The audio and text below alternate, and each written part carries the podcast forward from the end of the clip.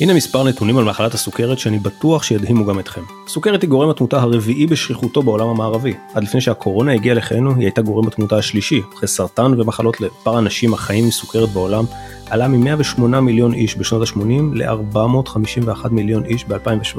עד שנת 2030 מספר החולים צפוי לחצות את רף חצי מיליארד איש. שיעור חולי הסוכרת באוכלוסייה הישראלית עומד על כמעט 6.5% והשכיחות עולה עם הגיל. בישראל כל אדם שלישי מעל גיל 65 חולה סוכרת. זה מטורף. על הנתונים המפחידים הללו אנחנו רוצים לדבר היום עם דוקטור שלומית קורן, מומחית באנדוקרינולוגיה וסוכרת ומנהלת המכון לאנדוקרינולוגיה במרכז הרפואי שמיר. היי שלומית, תודה שהצטרפת אלינו. היי חנן, תודה שהזמנתם אותי. עם דוקטור קורן נדבר היום קודם כל על הסיבות לכך שהמחלה הזאת שכבר הפכה למגפה נמצאת בעלייה. ננסה להבין מדוע זה קורה, היכן זה קורה ועד כמה זה מסוכן. נשוחח על החידושים האחרונים בתחום הסוכרת, הטיפולים הייחודיים והתרופות החדשות שנכנסו לאחרונה לשוק ומשנות את שיטות הטיפול המסורתיות. האם הן טובות? כיצד הן מסייעות ומדוע הן משמשות גם אנשים שאינם חולים סוכרת. על כל אלו ועוד ככל שיותיר לנו הזמן. אני מזכיר שהפרקים של התוכנית זמינים עבורכם בכל רגע באפליקציות השונות ספוטיפיי, אפל וגם גוגל, חפשו זמן בריאות או פשוט המרכז הרפואי שמיר. לפרטים ספציפיים בנושא סוכרת ניתן כמובן למצוא מידע באתר האינטרנט שלנו. אחרי כל ההקדמה הזאת נגיד שוב שלום שלומית תודה שהצטרפת אלינו אולי עוד לפני שאנחנו מתחילים ממש ממש בקצרה רק על ההבדל בין הסוגים השונים של הסוכרת אנחנו מדברים היום על type 2 בעצם יש type 1 type 2 כמה מילים רק על ההבדלים ביניהם. יש כמה סוגים של סוכרת יש גם סוכרת הריון סוכרת סוג 1 סוג 2 היום נדבר בעיקר על סוכרת סוג 2.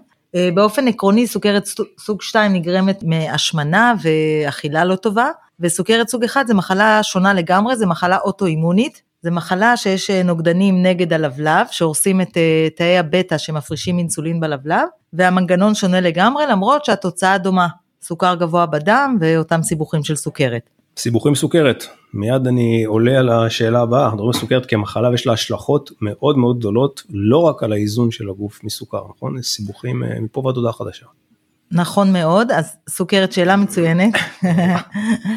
סוכרת זה מחלה מאוד שכיחה, וסוכרת סוג 2. סוכרת סוג 1, בניגוד לסוכרת סוג 2, היא מחלה פחות שכיחה, היא מאוד חשובה, אבל אה, היא בערך אה, מהווה 5% מכל חולי הסוכרת. אז אה, סוכרת סוג 2 זה מחלה מאוד שכיחה והיא מהווה עומס מאוד גדול על המדינות, על מערכת הבריאות, ולא בגלל הטיפול לסכרת, אלא בגלל בעיקר ההתמודדות עם הסיבוכים. אז לחולי סוכרת יש קודם כל יותר מחלת לב, הם עוברים יותר צנתורים, יותר התקפי לב, יש להם אה, יותר אה, אירועים מוחיים ובכלל אה, מחלה של טרשת עורקים. וגם יש סיבוכים ספציפיים למחלת סוכרת כמו סוכרת בעיניים, רטינופתיה, סוכרת היא הסיבה השכיחה ביותר לעיוורון בעולם המערבי, יש נפרופתיה שזה מחלת כליות, שני שליש מחולי הדיאליזה הם חולי סוכרת, בכל מכון דיאליזה בעולם המערבי, ויש את הדבר שמפחיד כל כך אנשים, נוירופתיה, שזה בעצם פגיעה בעצבים, אה, זה מתבטא בעיקר בחוסר תחושה, בכפות רגליים וברגליים, עד להופעת אה, פצע כשריפוי וקטיעות רגליים. סוכרת היא הסיבה השכיחה ביותר לקטיעות גפיים, גם בעולם המערבי. מטורף, זאת אומרת העומס על מערכת הבריאות לצורך העניין עם חולי סוכרת הוא נוגע לאין ספור אינדיקציות שונות וטיפולים שונים. נכון, נוגע לאין ספור אה, דיסציפלינות. כן. כל מיני רופאים מתעסקים עם סוכרת, רופאי עיניים, קרדיולוגים, אורתופדים וכו' וכו', ולכן אה, המדינות השונות, עשור האחרון, שמות מאוד דגש על מניעת סיבוכים. קופות החולים אה, הכניסו מדדי איכות של איזון סוכרת ובדיקות אה, כפות רגליים ובדיקות עיניים לחולי סוכרת, על מנת למנוע סיבוכים. שזה בעצם שינוי של הקו המסורתי של הבדיקות, נכון? אם אני מבין נכון, זאת אומרת אם פעם היו הולכים רק על המניעת סוכר ועל האיזון, היום זה כבר,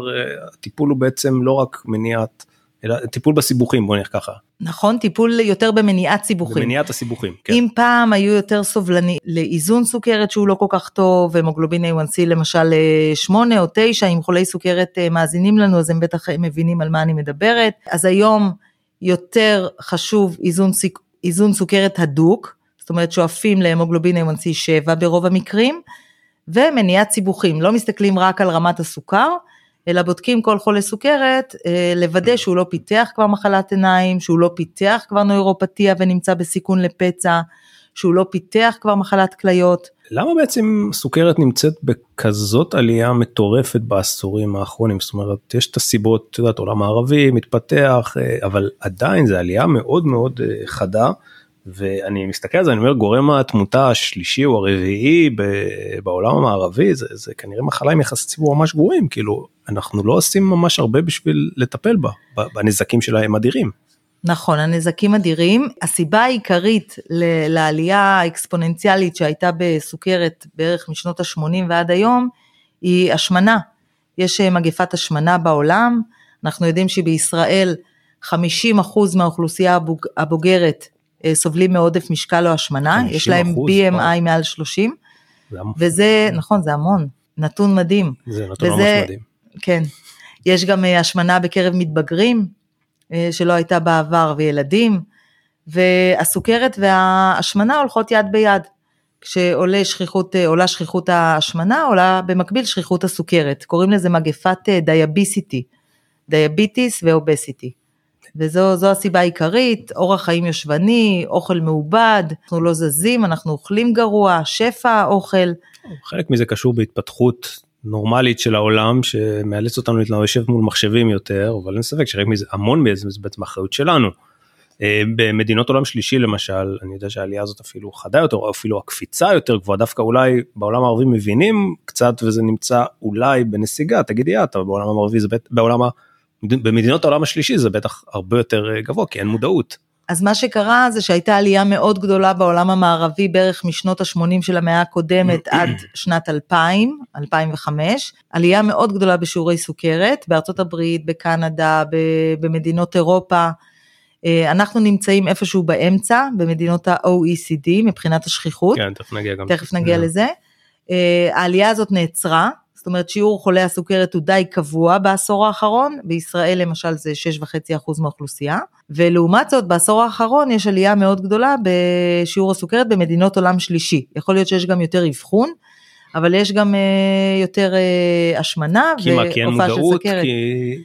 כי יש uh, מערביזציה של, ה, של מדינות עולם שלישי, יותר uh, מגיע אוכל, מקדונלדס, שתייה ממותקת, עוברים מחקלאות לאורח חיים יושבני, יותר מקצועות ש, שדורש אה, העולם המערבי, והעלייה היא עצומה, למשל בהודו יש יותר חולי סוכרת מאשר בכל אירופה.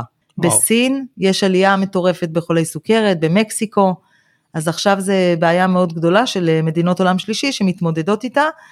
בעולם המערבי זה בעיה מאוד מאוד אה, רצינית, אבל העלייה נעצרה. אז הזכרת מקודם את מדינתנו הקטנטונת, בוא ננסה mm-hmm. להתכוונן לכאן, דיברת על שישה וחצי אחוזים, נכון, מכלל האוכלוסייה, איפה אנחנו רואים את זה בעיקר, ואיך זה אולי, איך זה בא לידי ביטוי גם, מבחינת סיבוכים ודברים כאלה? כן, זה שיעור הסוכרתיים במדינה, ויש יותר סוכרת ככל שעולים עם הגיל. אה, למשל, מעל גיל 65, כל בן אדם שלישי הוא חולה סוכרת. נכון. זאת אומרת, כל בן אדם שלישי שנכנס לרופא המשפחה, יש לו זה סוכרת. נתון מטורף. זה, זה נתון, נתון מטורף, מטורף, נכון. ביחד עם ה-50% מקודם זה נתון מטורף. ויש עלייה, רואים המון סוכרת סוג 2 באנשים בני 20, 30, 40 שיש להם עודף משקל, וגם במתבגרים עם עודף משקל. לפעמים רופאי הילדים אה, מתקשים לאבחן אם מדובר בסוכרת סוג 1 או סוג 2. סוכרת סוג 1 נקראת גם סוכרת נעורים. לא. כי היא מופיעה בעיקר, ברובה, מתחת לגיל 18. אז אתה רואה בין, אה, ילד בן 15 שיש לו עודף משקל וסוכרת חדשה, ולפעמים קשה לאבחן אם מדובר בסוכרת סוג 1 או סוג 2, ויש לנו כל מיני אה, שיטות. אגב, אה, זה פאוזה קטנה, דיברת על שלא יודעים, לא יודעים לזהות איך אנחנו, איך ילד או מתבגר, איך, איך בן אדם יודע שיש לו סוכרת, מה, ככה ממש בשני משפטים, מה, מה הסימנים שצריכים להיות, להעלות חשד שאולי זה זה? כן, אני, אני ארחיב על זה, אני חושבת שזה... זו שאלה מאוד חשובה, כי כל מאזין שואל את עצמו, כן. אולי יש לי סוכרת, בדיוק. זה נורא מפחיד. לרגע דיברת אז אה, בדרך כלל לי... סוכרת מתגלה בבדיקות שגרתיות, עושים בדיקה שגרתית מעל גיל 35, אה, 40 אצל רופא המשפחה, ובבדיקות כלליות רואים סוכר בצום, אז אה, סוכר מעל 100 בצום הוא נחשב כבר לא תקין, בין 100 ל-126 זה מצב של טרום סוכרת, וסוכר מעל 126 בצום נותן הבחנה של סוכרת. ואז מרחיבים את הבדיקות. זה ברוב המקרים. כשבן אדם מתגלה במצב מתקדם של סוכרת, שיש לו סוכרים מאוד גבוהים, מעל 200, עם אה, סוכרים אה, במעבדה, כמו שאמרתי, 200, 300, אז הוא יכול לסבול מסימפטומים כמו השתנה מרובה. יודעים את זה בעיקר אם שואלים אה, מטופל אם הוא עושה פיפי בלילה. כי במשך היום קשה לנו להגיד אם אנחנו עושים הרבה או, או פחות, אבל אה, אם קמים פעמיים שלוש בלילה, בהחלט צריך לבדוק סוכר. סימפטום נוסף זה יובש, יובש בפה, שותים הרבה. יש ירידה במשקל דווקא, כשסכרת מתפרצת והסוכרים מאוד גבוהים, אז יש ירידה במשקל בגלל ההשתנה המרובה, יכול להיות טשטוש ראייה, חולשה, סחרחורת, הרגשה לא טובה. וכל אלה זה גם בבני נוער, שזה כאילו סממנים כאלה, זה משהו שגם רואים אצל... ברגע שהסוכרת אה, מתפרצת במלוא העוז, זאת אומרת עם אה, סוכרים מעל 200, אז כן, אז אותם סימפטומים, גם בסוכרת סוג 1 וגם בסוכרת סוג 2. בוא נדבר uh, על הטיפול עצמו, התחלנו ככה, נגענו מקודם בזה שהטיפול ככה המסורתי כבר uh, משתנה, מה, מה, מה כולל הטיפול בעצם, זה, זה משהו מאוד רחב כמובן, כן. אולי למקד לנו את זה, מה כולל הטיפול בעצם, ואחר כך גם נדבר על דברים חדשים שיש. אז uh, כשמגיע מטופל למרפאת סוכרת, אנחנו לא מתייחסים רק לסוכר. אולי פעם הגישה הייתה, uh, יש סוכר גבוה, צריך להוריד אותו.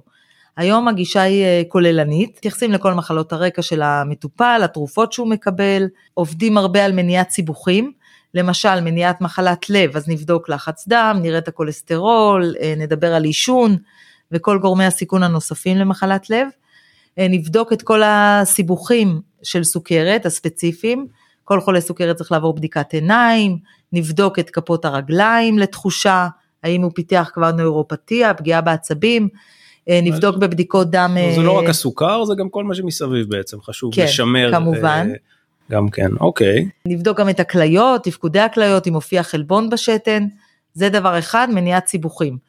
דבר נוסף מאוד מאוד חשוב שאנחנו עושים במרפאה, ונראה לי שנרחיב על זה עוד מעט, זה שיחה על אורח חיים ופעילות גופנית. כי גם אם אתה כבר חולה סוכרת ומקבל תרופות, עדיין יש השפעה מאוד גדולה למה שאתה עושה בבית. לא רק למה שאנחנו נותנים במרפאה. בקשר לטיפול התרופתי, אז אנחנו מתאימים לכל מטופל את הטיפול שמתאים לו. אז תכף ניגע בטיפול התרופתי, רק עוד שאלה לפני זה לגבי הטיפול באופן אה, כללי, רוב האנשים האלה שאת מדברת עליהם מטופלים בקהילה, לא, ב, לא בבית חולים, לא אצלנו לצורך העניין, נכון? נכון מאוד, יש אה, מעל חצי מיליון חולי סוכרת בישראל. המטפלים הספציפיים בסוכרת זה אנדוקרינולוגים ורופאי סוכרת. זה רופאים אה, פנימאים או רופאי משפחה שעברו הכשרה מיוחדת להיות רופאי סוכרת. ואין רבים כאלה, זאת אומרת אנחנו לא יכולים אה, לעקוב אחר כל חולי הסוכרת בארץ. ולכן בעצם 80 מחולי הסוכרת מטופלים על ידי רופאי המשפחה. 80 80 אחוז. ורק 20 מגיעים למרפאה יהודית שהיא מרפאת סוכרת. אני חושבת שזה בסדר, הרפואה ב- בישראל מאוד טובה, רופאי המשפחה נותנים טיפול מצוין ברוב המקרים. כמו שאמרתי, יש מדדי איכות של קופות החולים, שמים לב לאיזון הסוכרת ולמניעת סיבוכים, אבל אני חושבת שבמקרים מסוימים כדאי להגיע למומחה. למשל? אה, למשל, אה, מרפא, במרפאת מומחים יש, זו מרפאה מולטי דיסציפלינרית, רב מקצועית. שיש שם, כמו שיש אצלנו למשל. כמו שיש אצלנו כמובן. יש גם אה, רופאים מומחים, יש אחיות, יש דיאטנית ייעודית לסוכרת, יש פסיכולוגית רפואית, ובעצם אנחנו משתמשים בכל המעטפת של בית החולים, אם צריך קרדיולוג, אם צריך רופא עיניים, אם צריך אורתופד לפצע של סוכרת. זה הסתכלות כאילו רחבה יותר? הסתכלות זה... רחבה יותר, ואני חושבת שהחולים שמתאימים להגיע למרפאת מומחים הם חולים יותר מורכבים, או שקשה לאזן אותם, כי אם למשל אה, מטופל עם סוכרת נמצא אצל רופא משפחה, הוא לוקח כדור והוא מאוזן בסדר גמור, אין לו סיבוכים, אז בסדר גמור, יכול להיות אה, להמשיך מעקב אצל רופא המשפחה. אבל אם אה, מטופל עם סוכרת קשה לאזן אותו, הוא לא מגיע ליעדי האיזון, אז כדאי שיגיע למומחה. יש לו שליטה על זה? זאת אומרת, הוא יכול להגיד אני רוצה להגיע למומחה סוכרת או שזה... אני חושבת שאפשר לבקש כן? ודי אוקיי. בקלות אה, שולחים, יש בכל הקופות וגם בבתי החולים. אני חושבת שמטופל עם סוכרת שיש לו סיבוכי סוכרת, כמו סיבוך כלייתי או סוכרת רטינופתיה, מחלת עיניים, או מחלה של אה, מערכת העצבים, או מחלת לב, או אירוע מוחי, כל מטופל כזה שיש לו סוכרת כדאי שיגיע למומחה כדי אה, לקבל את הטיפול המיטבי והכוללני בכל המחלות רקע שלו והטיפול הכי מתאים לו לסוכרת. וזה בעיקר היתרון שלנו בבית החולים, זה גם המרפאה עם הרופאים המקצועיים המצוינים, גם שהיא אה, רב מקצועית וגם שיש לנו קשר עם כל הדיסציפלינות האחרות בבית החולים. עם אורתופדים, עם אה, אה, פלסטיקאים לטיפול בפצע, עם אה, רופא הלב, עם רופא עיניים, וכל הבעיות שיש לחולי סוכרת. הוא יכול לקבל בעצם טיפול בכלל הסיבוכים ש, שיש לו, ולא רק נכון. ספציפית בסוכרת עצמה. אה, אוקיי, הזכרת מקודם את התרופות, בוא נדבר קצת על התרופות, שלהבנתי, תכף תסבירי, כאילו שינו קצת את חוקי המשחק, לא? זאת אומרת, פעם היו השימוש בהם עלה משמעותית וגם יש סוגים שונים. נכון, אז אה, בעשור האחרון חלה מהפכה בעולם שלנו, בעולם הסוכרת, בערך החל מ-2014, עד, אה, עד לפני עשור אה, הטיפולים לסוכרת היו די קבועים ולא השתנו רבות ב-20-30 שנים אה, שקדמו לעשור האחרון. ובעשור האחרון נכנסו שתי קבוצות לטיפול בסוכרת מאוד מאוד חשובות ששינו את חוקי המשחק. אה, קבוצה אחת איזה שהן תרופות שמחקות הורמון שיש לנו בגוף שקוראים לו GLP-1. ההורמון הזה מופרש אצל כולנו אחרי אכילה והמטרה שלו היא מערכת בלימה ואיזון. אומרת, אחרי אכילה, ההורמון הזה מופרש ואומר לנו אה, מספיק לאכול, הוא מדכא תיאבון, הוא גם גורם לנו להרגשת מלאות. זו התרופה של הירידה במשקל בעצם. נכון, זו התרופה שבשפת העם, זה הזריקה של הירידה במשקל. זו תרופה שפותחה כתרופה לסוכרת, היא קיימת כבר מ-2006. אנחנו מכירים שמות כמו ויקטוזה, טרוליסיטי, אוזמפיק, אה, ביידוריאן, שההיגיון שלה בעצם סוליקווה. להפסיק להכניס אוכל לגוף, באופן כללי, לא רק סוכר. אז התרופה הזאת היא מחקה מנגנון טבעי פיזיולוגי שיש לנו בגוף, וזה היתרון שלה, ולכן יש לה פחות תופעות לוואי, תכף אני אסביר יותר, אה, אבל מגבירה את המנגנון הזה, זאת אומרת שלוקחים את הזריקה הזו שמחקה את ההורמון GLP-1, אנחנו מגבירים את הרמה שלו בדם פי 20, ואצל okay. אוקיי. כולנו אחרי אוכל הרמה של ההורמון עולה פי 3, פי 4. אז זאת אומרת שזה הגברה של מנגנון פיזיולוגי.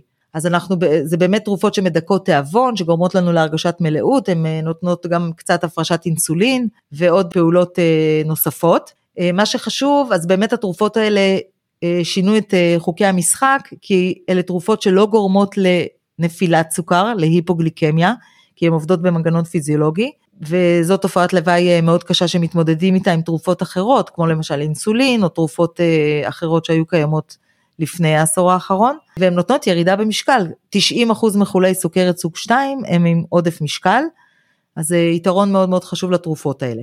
ובעשור האחרון, בעקבות מחקרים ענקיים, מחקרי ענק שנעשו בארצות הברית ובאירופה ובעולם כולו, ראו שהתרופות האלה גם אה, מורידות תמותה מכל סיבה. כשנותנים את התרופה הזאת לעומת אה, תרופה שאין בה כלום, פלצבו, במחקרים מאוד גדולים, כאשר איזון הסוכר הוא אותו דבר בשתי הקבוצות, אז רואים שבקבוצה שקיבלה את התרופה יש אה, ירידה בתמותה מכל סיבה, ירידה בתמותה ממחלת לב, פחות התקפי לב, פחות צנתורים, ויש גם ירידה בהתקדמות של המחלה הכלייתית. זאת אומרת שאנחנו נותנים את התרופה לא רק בשביל לאזן את הסוכר, אלא כדי למנוע את סיבוכי הסוכרת, למנוע את מחלת הלב ומחלת הכליות. אני מניח שזה תרופות שכבר יצאו מזמן מעולם הסוכרת, זאת אומרת היום אולי אפילו השימוש להם גם במקומות שלא קשורים לסוכרת. אז הקבוצה הזאת לא, אבל אתה מביא אותי לקבוצה נוספת שהופיעה בעשור האחרון. בעקבות אה, פיתוח... רגע, אה, לפני זה עוד כן. שנייה לפני זה רק דיברנו על תופעות לוואי, יש תופעות לוואי לתרופות האלה? אז התרופות ש... האלו, שני דברים עוד נגיד, התרופות האלה, תופעות הלוואי העיקריות שלהם הם אה, במערכת העיכול, הן גורמות לבחילה בעיקר, אבל בחילה שחולפת, ותופעות נוספות כמו אה, נפיחות אה, בטנית, אה, שלשול, עצירות, זה במקרים נדירים יותר, כיוון שהן עובדות בעיקר על ההרגשת מלאות הזאת והדיכוי mm. תיאבון. אוקיי, okay, אז עכשיו הקבוצה השנייה. ורגע, עוד לפני זה, התרופות מהקבוצה הזו שפותחו לסוכרת אושרו על ידי ה-FDA וגם משרד הבריאות הישראלי כתרופות להרזייה, גם באנשים שאין להם סוכרת. Okay. אוקיי. וזה למשל הסקסנדה, שהיא מאושרת להרזייה באנשים ללא סוכרת. עד כמה באמת אני, אני מכיר את זה אם אני מכיר כנראה שזה באמת פופולרי זאת אומרת זה, זה תפס תאוצה בארץ. תפס תאוצה. התחום שלא קשור לסוכרת.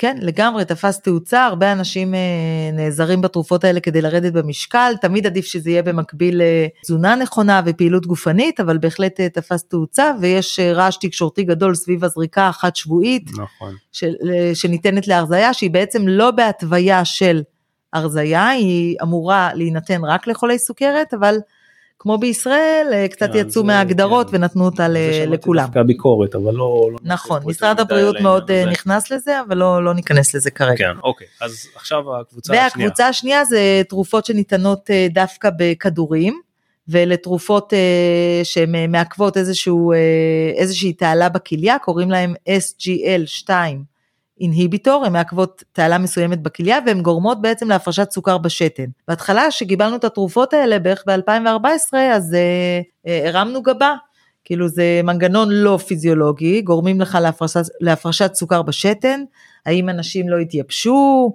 הם לא ירגישו שהם אה, עושים יותר מדי, אה, הולכים יותר מדי לשירותים במשך היום. לאט לאט ראינו שהתרופות האלה מאוד טובות, הן גם קצת מורידות במשקל, בערך בין 2 ל-4 קילוגרם, הן גם מורידות קצת לחץ דם, וכמובן מאזנות את הסוכר מאוד יפה. מ-2015 נפל דבר בעולם הסוכרת, אני זוכרת שפורסם בסיינטיפיק ynet, אני צוחקת אבל פורסמה כתבה בוויינט שתרופה לסוכרת מורידה 38% תמותה. ובאמת התרופות האלה במהלך השנים יצאו עוד ועוד מחקרים, ככל שיוצאים יותר מחקרים זה נותן לנו יותר ביטחון. כי זה לא מחקר מסוים עם איזה חוקר שמשוגע לדבר שהצליח להוכיח משהו, אלא זה חוזר על עצמו במדינות שונות, ביבשות שונות. בגזעים שונים, בשחורים, באסייתים, בלבנים, ואנחנו רואים שהתרופות האלה, אה, בנוסף לאיזון הסוכרת, הן גם אה, מונעות מחלה כלייתית בצורה מאוד משמעותית, הורידו 50% אה, של הגעה לדיאליזה, מפחיתות את כמות החלבון בשתן, מונעות הידרדרות של תפקוד הכליות, ולכן התרופות האלה בסל הבריאות השנה וגם כבר שנה שעברה, נכנסו לחולים עם אי ספיקת כליות ללא סוכרת. זאת אומרת זה אה, בעצם תרופה של הנפרולוגים כבר, לא שלנו, של רופאי הכליות. נכון, וגם התרופות גם מורידות אה, תמותה מכל סיבה ותמותה ממחלת לב, בעיקר על רקע אי ספיקת לב. בסוכרת יש הרבה חולים עם אי ספיקת לב, והתרופות האלה מונעות אשפוזים ותמותה מאי ספיקת לב. אז היום השתי קבוצות האלה הן אה, נכנסות אצלנו מיד אחרי מטפורמין, הגלוקופאז', הגלוקומין, נכנסות לשימוש כמעט בכל החולים כקו שני לטיפול בסוכרת. יש איזה, אני מניח שהטיפול הוא תלוי גיל, אה, מין, אה, יש איזה העדפה לתרופות האלה? איזה מהם... אה, אז אין העדפה מבחינת מגדר. מבחינת גיל, אז זה, זה תלוי בתופעות הלוואי. למשל, אני אתן דוגמה, אם יש לי קשיש בן 80, שיש לו אה, אה, פרוסטטה מוגדלת, והוא גם ככה עושה הרבה פיפי ביום או בלילה, אז תרופה כזאת יכולה לגרום לו להחמרה בסימפטומים, אה, ואפילו עד לידי בריחת שתן. אז זה תלוי במקרה, mm-hmm. אני לא, זאת אומרת, הבנתי. בהתחשב בתופעות הלוואי. אז אה, אם אני, אז פתחת לי פה איזה פתח, אז אני באמת, אז אשאל אה, את השאלה שרציתי לשאול. בטוח יש הרי הבדלים בין בן אדם בן 80 לבין בן אדם בן 20. האם שניהם, לגבי 80 אני יכול להבין אם הוא צריך תרופה, האם גם בין ה-20 צריך תרופה? איפה, דיברת על תרופות כקו שני. קו ראשון אולי זה לחיות חיים נוחים, אה, נכונים יותר ופעילים יותר מבחינה גופנית ואז אולי לא לצרוך את התרופות האלה מלכתחילה, האם זה בכלל אפשרות? זה כמובן אפשרות, אנחנו בכל ביקור במרפאה מדגישים מאוד את התזונה והפעילות הגופנית. באופן עקרוני, אם יש אה, סוכרת, אה, אם יש טרום סוכרת או סוכרת התחלתית, אז אפשר להפוך את הגלגל על ידי ירידה של בערך חמישה אחוז במשקל, שזה לא כל כך הרבה, תחשוב אם לא. בן אדם שוקל 80 קילוגרם, אז הוא צריך לרדת 4 קילו. ופעילות גופנית, שההמלצה היום של האגודה האמריקאית לסוכרת לפעילות גופנית, היא שלוש פעמים בשבוע פעילות אירובית, כמו הליכה או ריצה או שחייה או אופניים של חצי שעה, ופעמיים בשבוע משקולות. זאת אומרת ההמלצה כן, להתעמלות. אז בן אדם צעיר יחסית יכול לכאורה לעמוד בדברים אני לא מדבר על אנשים מבוגרים שקצת יותר קשה להם. אה, גם אנשים מבוגרים יכולים וזה תמיד אה, פתרון מועדף עלינו הרופאים אוקיי, לפני שאנחנו נותנים תרופות אבל אני חייבת אה, להכניס אבל הנחיות של האיגודים השונים בעולם הם להתחיל טיפול תרופתי ברגע שמאובחנת סוכרת וזה גם מה שאנחנו עושים למה 아, אוקיי. כי אנחנו למודי אכזבות. אנשים אה, בהתחלה מגיעים ויש להם סוכרת והם נורא מזועזעים והם אה, מבטיחים לשנות את חיים ולאכול פחות ולעשות המון ספורט, אבל זה בדרך כלל אה, הולך ומתפייד ונעלם תוך כמה חודשים. לכן אני מתחילה תרופה ומבטיחה שאם הם יהיו mm, מאוזנים מאוד טוב ויעשו את כל ההמלצות שהמלצנו במרפאה, אז נוכל להפסיק את התרופה בהמשך.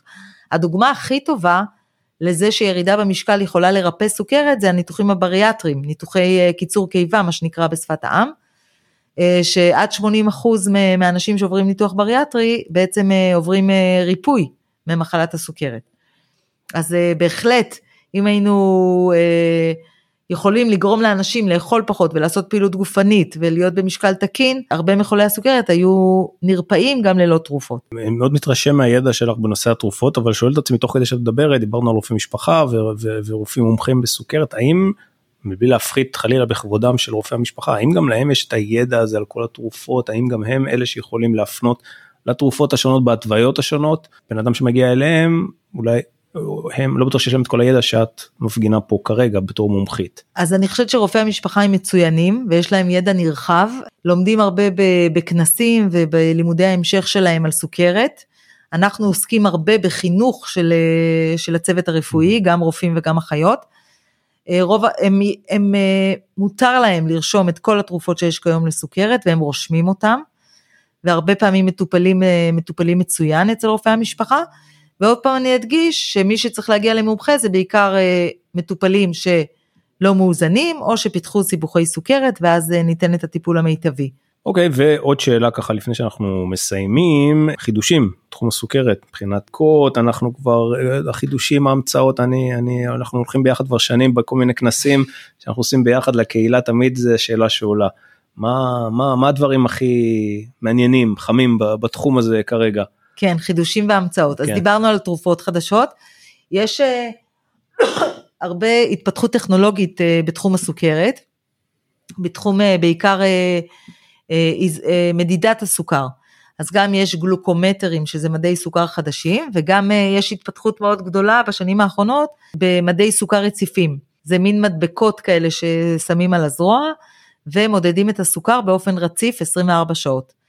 אה, זה המדי סוכר הרציפים נשאר על הגוף, אפשר להתקלח איתם, לעשות הכל, וזה מודד סוכר באופן רציף. חלק ממדי הסוכר הרציפים, הרציפים נכנסו לסל הבריאות. בחולי אה, סוכרת סוג 2 למשל, הם נכנסו לסל הבריאות במטופלים שמטופלים באינסולין ארוך וקצר. אז אה, זה מיעוט חולי הסוכרת, אבל בכל זאת זה עוזר לנו מאוד. לחולי סוכרת סוג 1, המדי סוכר הרציפים נכנסו אוטומטית לכולם. יש אפשרות גם לרכוש את המדי סוכר הרציפים הפשוטים יותר באופן פרטי. אה, רק אני אה, אדגיש שלהיות עם מד סוכר רציף כל היום, זה דבר שמאוד עוזר לאיזון. ככה בן אדם רואה איזה מאכלים מעלים לו את הסוכר, הוא מתחיל להימנע מהם. כן, ו... יש אפליקציות כאלה נכון שמנטרות גם פעילות גופנית ו- ומה אתה אוכל דיברנו אני חושב גם הזכרת... יש הרבה אפליקציות ש- של אה, ספירת צעדים ואקטיביות ו- ואתה מכניס מה אתה אוכל. day 2 דיברנו על day 2 נכון? נכון בואו אה, נספר קצת על day 2 אז day 2 מיזם שהתחיל בעקבות מחקר גדול במכון ויצמן הם לקחו 2,000 חולי סוכרת סוג 2 אה, חיברו אותם למט סוכר מסוג פרי סטייל ליברה האנשים האלה רשמו מה הם אכלו והם ביקשו מהם גם דגימת צואה. כדי להתאים את האכילה למיקרוביום, לחיידקים שיש לנו במעי. אה, הם בנו איזה אלגוריתם אה, מאוד מאוד, מאוד יפה, והפכו בעצם את המידע הזה לחברת סטארט-אפ, והיום כל אחד יכול אה, להצטרף ל-day 2, גם דרך המושלמים של הקופות. 아, אוקיי. אני לא ממליצה או לא ממליצה, אני רק מספרת. כן. ומה שקורה בעצם זה שאתה, אם אתה חולה סוכרת סוג 2, אתה נותן דגימת צואה, שולח, שולח אותה למיזם הזה של ה-day 2, ואתה מקבל אה, אפליקציה עם הצעות של תפריט, אתה אמור להכניס אה, בכל ארוחה מה אכלת ואתה מקבל ציון. אה, מהניסיון שלי ברוב המקרים, ואז מה שהם אומרים שהם מתאימים את מזון הספציפי לכל מטופל לפי חיידקי המעי שלו. מהניסיון שלי, ברוב המטופלים מדובר בעצם בהמלצות לתזונה דלת פחמימות. זאת אומרת אם אכלת סלמון ושועית ירוקה קיבלת ציון 10, אם אכלת פיתה עם uh, צ'יפס, קיבלת ציון שלוש. כן, הגיוני. זה ברוב המקרים, אבל יש אנשים שזה עוזר להם. אה, עוזר להם להימנע ממאכלים uh, עשירים בפחמימות, בעיקר פחמימות ריקות, ועוזר להם לאזן את הסוכרת. אוקיי, תודה רבה. Uh, האמת, החכמתי, החכמנו uh, מאוד, בעיקר מהקטע של החידושים, לא ידעתי על הדברים האלה. כל הפרקים שלנו נמצאים באפליקציות, מי שרוצה יכול להיכנס ולגלוש, מידע נוסף, שאלות אם יש, אפשר דרך האתר האינטרנט של המרכז רפואי שמיר, דוקטור שלומית קורן, בכל נושא דרך האתר של המחלקה. אה, שוב, תודה רבה שלומית, תודה שהאזנתם, ונתראה בפרקים הבאים. תודה, תודה, ביי ביי.